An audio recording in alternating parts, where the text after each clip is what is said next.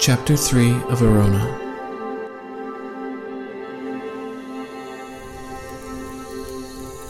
Hey, Troy, get up, it's your shift, said Cubby, as he woke me up. It felt like I had just fallen asleep. It was my turn to keep the fires burning and watch for the wild animals. Drew and I stayed up the rest of the night, continually chasing off these little white fox-like creatures. They kept getting more daring, trying to nip at the dead. The forest was alive at night, and it felt like every animal within miles knew of our peril and was out to score an easy meal.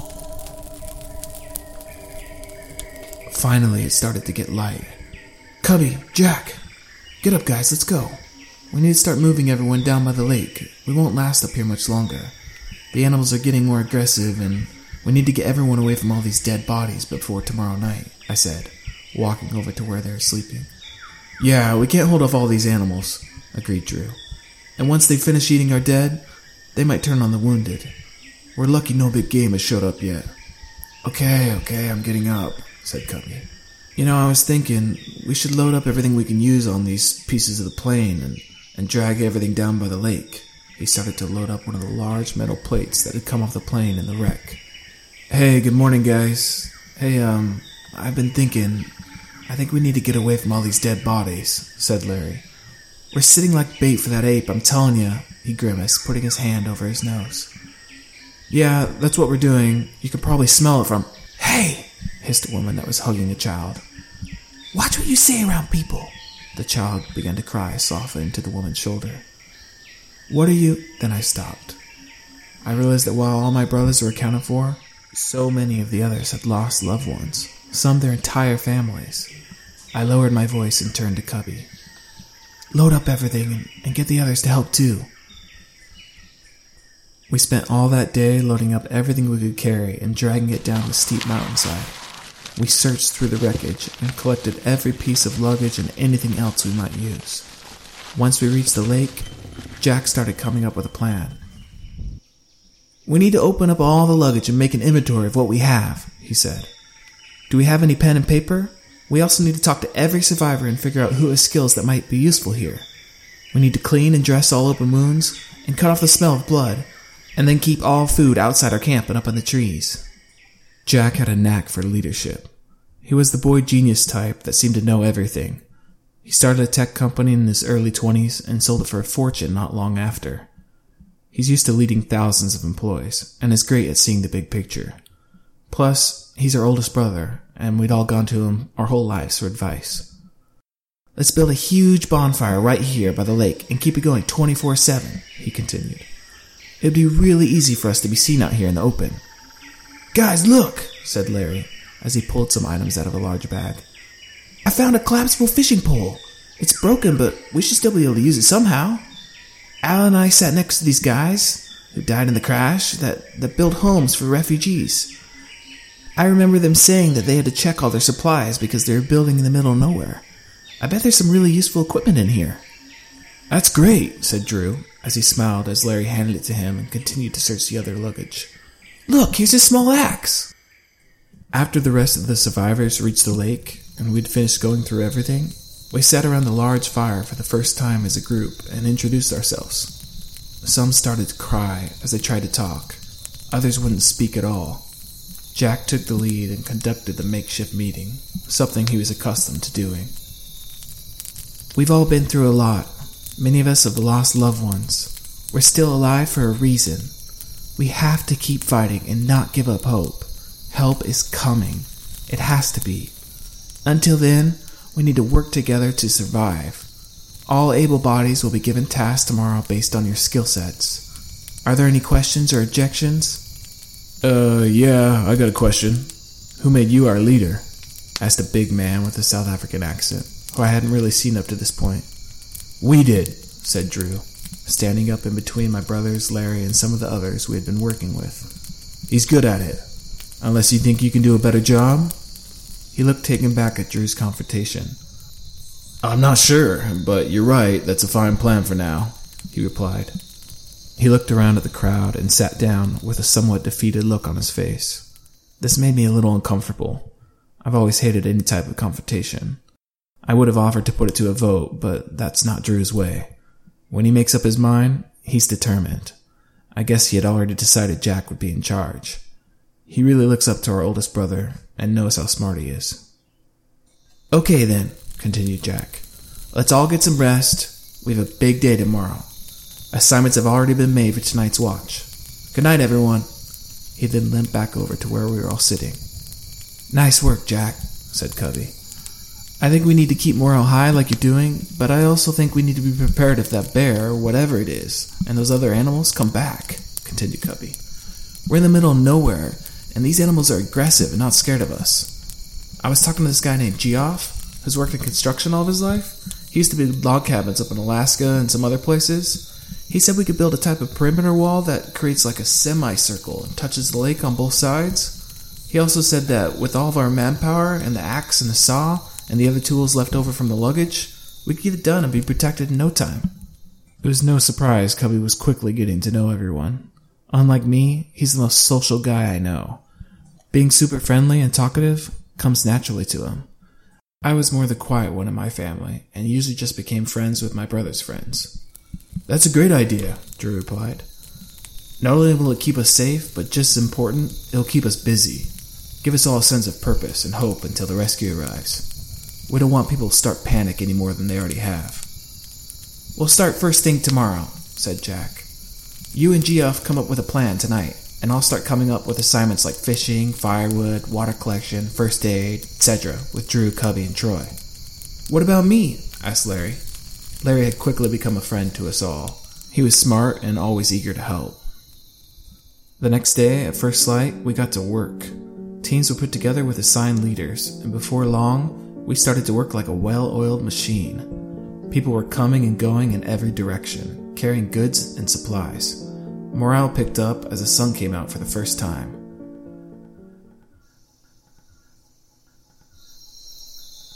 I didn't sleep well that night. None of us did. We could hear animals fighting over the dead bodies near the wreckage up above us. I'm glad we moved. The terrible sounds of the night further motivated us to work quickly as a group and start our perimeter fence the next morning. Geoff, the guy Cubby had met, became the head of construction. He was an easily likable guy, just under six feet tall, with friendly eyes and short brown hair. He was always wearing a smile. He had a deep understanding of building and a great adaptability with available materials we had. Before long, a type of wall was starting to form. Holes were dug and large branches with smaller trees were put in the ground. These were then connected to one another with makeshift roping, twine, and vines from the forest, forming a solid barrier about twelve feet high. Of course you're in charge of making weapons, I said with a laugh, walking over to Drew and a few other burly-looking guys who were carving long spears with a small hatchet found in the luggage. Drew had been obsessed with weapons for as long as I can remember. Even as kids, he was making spears and swords out of everything he could. As an adult, he had a collection of guns that would make any soldier jealous. Well, you know I hate eating fish, said Drew, smiling back at me. I'll probably kill that bear, too. Maybe find us some venison.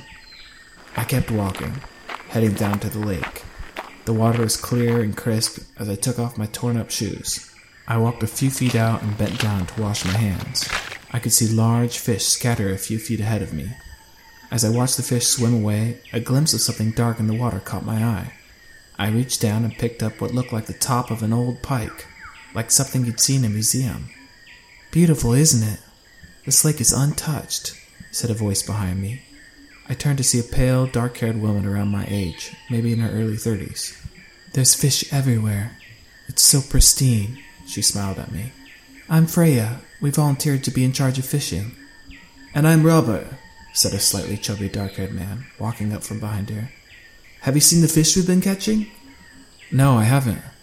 You've got to see these over here, he said as he walked towards a large plastic bin we had taken from the plane, now full of water.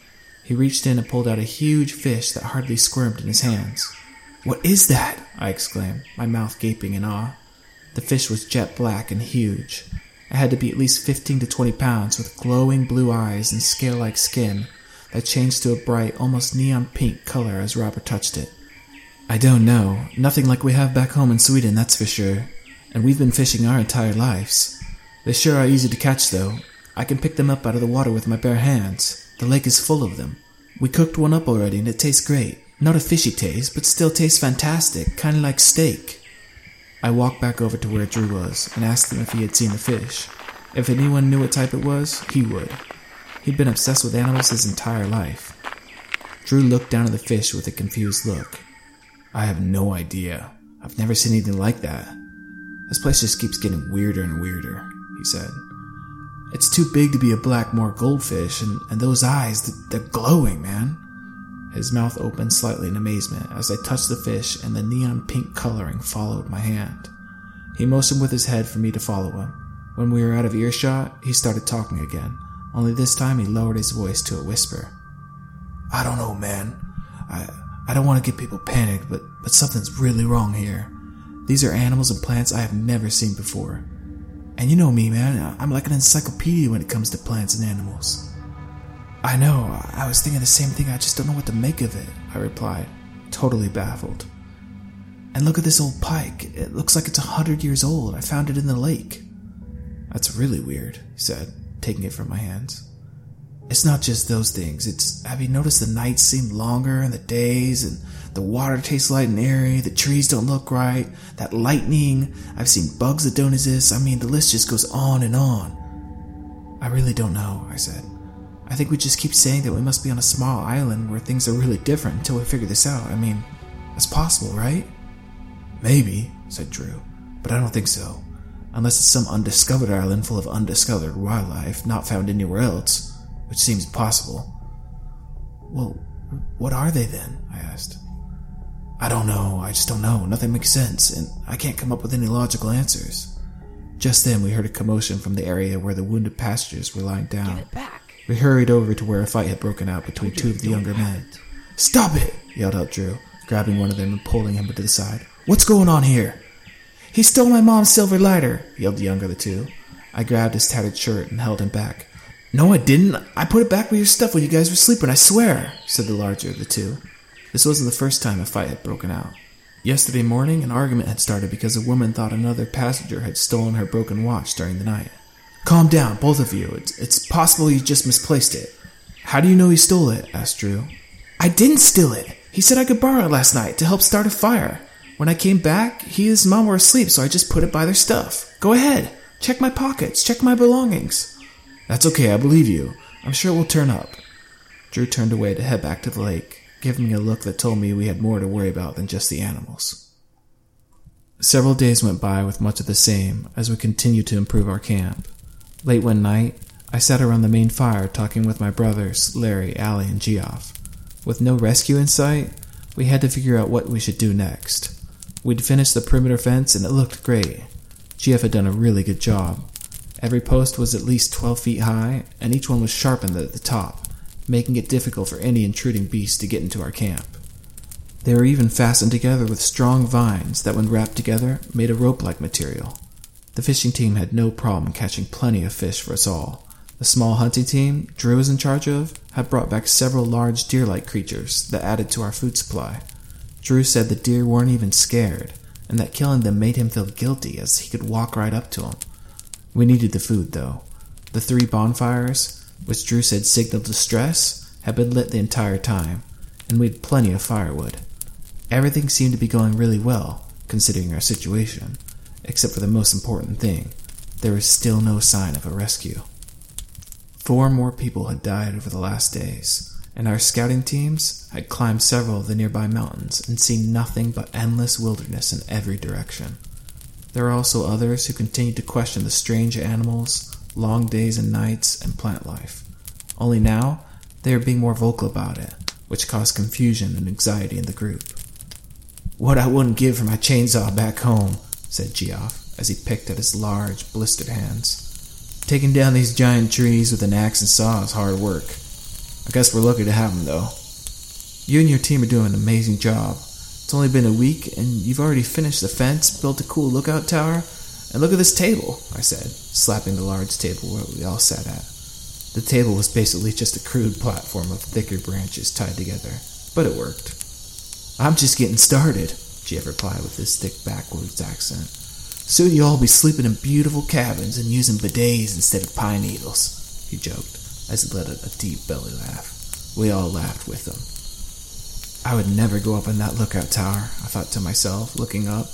It's basically just a tripod of long logs buried partially in the ground, with a makeshift platform fastened to the top and notches in one of the logs to get up.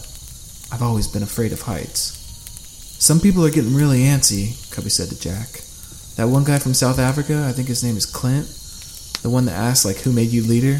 He said he's going to leave with a bunch of others and try to find a town or village. Well, I say let them go if they want, replied Drew. They can do whatever they choose. I already told him that. I don't know. I think for him, he just wants to be in charge, and I can tell he hates that we're calling the shots here. Plus, he and his friends are troublemakers. It's actually better if they go. Besides, if they find something, they'll still send help, right? Drew and Clint have been at each other's throats since the first day. I was worried there was going to be a fight soon. They'll die out there, said Larry. I'm telling you, if you saw that ape thing, you'd understand. Yeah, well, more than one of us have tried to explain that to him, said Jack. It's up to them now if they stay or go. There is one important thing we need to discuss before they go. We've had something go missing almost every night since we've been here, Drew said. I think we have a thief. The only thing I can come up with is that it's Clint or someone close to him, and that they plan on taking all those things when they leave. Yeah, that's definitely possible, especially since it's been really valuable items like lighters and a knife. Those losers, muttered Cubby. We need to catch them before they leave. Yeah, and we need proof, I said. I have an idea. It's simple, but it might work, said Jack. He suggested we gather up all the valuable objects each night and put them on the table. At night, we'd publicly assign one of us to watch over the table, but then that person would purposely fall asleep. The rest of us would take turns watching over the table in secret. That evening, we made the announcement and collected all the valuables. Almost everyone was more than happy to give up their objects for safekeeping, as they had seen so many things disappear over the last week. Cubby and Drew had the first night's secret watch. They stayed up all night and saw nothing. The next morning, another item was missing. It had been taken from one of the ladies who didn't want to give up her watch to be placed on the table. She'd slept with it on her wrist. Either this thief is a pro or she sleeps like a log, I thought to myself. And yet, who would do such a thing in these conditions, and, and why? The next night, it was clear the news had spread about the missing watch, as the table was even more packed with personal objects and everything else of value from around the camp. Drew was right. The night seemed to last forever here. I could barely keep my eyes open during the long hours of my secret watch. We'd better switch to shifts tomorrow night, I thought to myself, as I lay there trying to stay awake. I thought of home. This experience had been a nightmare, but I found myself not even excited to return home. I was really looking forward to this trip. Going back home just meant back to the responsibilities of life. I was past due picking my major in college and still had no idea what I wanted to do with my life. I loved art and I've been sketching my entire life, but I don't know how to turn that into a career. I knew I couldn't work for my brother's company forever, nor did I want to. Sometimes life back home just, just felt like an endless cycle of the mundane, and even though I had seen terrible suffering and I missed the comforts of home, the adventure was strangely exciting. The camp was especially quiet. All I could hear were the sounds of the crackling fire and the ever-present howls of the mysterious animals outside our barrier. My eyes begged to be closed, but I continually forced them open, worried Jack would fall asleep on the other side of camp. I couldn't really see him, but I knew he was there. He slept on the other side so that we could see the entire camp. We all love Jack, but there's a reason we all jokingly referred to him as the bear. He loved to sleep, or hibernate as we called it. All that thinking must cause him to sleep more. Or maybe it's just because he usually works forty straight hours before he sleeps. Uh, I couldn't chance it. Many hours into the darkness, I thought I heard something from above me. Psst. Psst. I looked up and could see a shadow in the lookout tower. I knew it must be Geoff as he slept there twenty feet above. I knew he must be trying to get my attention, so I quickly looked over at the table. I couldn't really see anything. It was nearly pitch black. The bonfire was reduced to embers. Then I saw a dark shadow move under the table. I stood up as quietly as I could and slowly started to walk over towards it. As I got closer, I could see Jack's shadow heading in from the other side. The dark figure quickly climbed up on the table and started going through the objects. It looked small, like a child. Jack must have stepped on a branch on the ground. The figure turned and I saw him approaching. "Ah!" yelled out Jack, rushing towards the table. The figure ran across the table, away from Jack and towards me, knocking objects on the ground as it did. I hurried towards it as fast as I could. I must not have seen me come because it jumped off the end of the table and straight in my direction. I threw out my arm, and it hit the thing in the chest, knocking it to the ground. "Aga conch!" it screamed out in a strange, raspy voice. I grabbed its arms, while I tried to get away. The next thing I knew, Jack had its legs and Geoff was wrapping rope around it. It continued to mumble things I couldn't understand, squirming violently. It was still dark, but just starting to get light. "Hold it down!" yelled Geoff, struggling to tie up its legs. I sat on its back with Jack's help and pulled its small arms behind it. It was then I noticed long curly hair and the strangest thick leather clothing. For the first time, I got a look at its bearded face.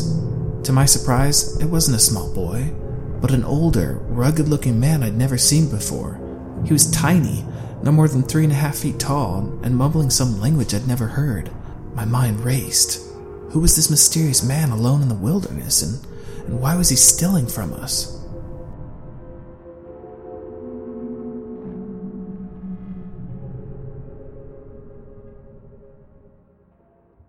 Hey everyone, I hope you enjoyed Chapter three of Arona.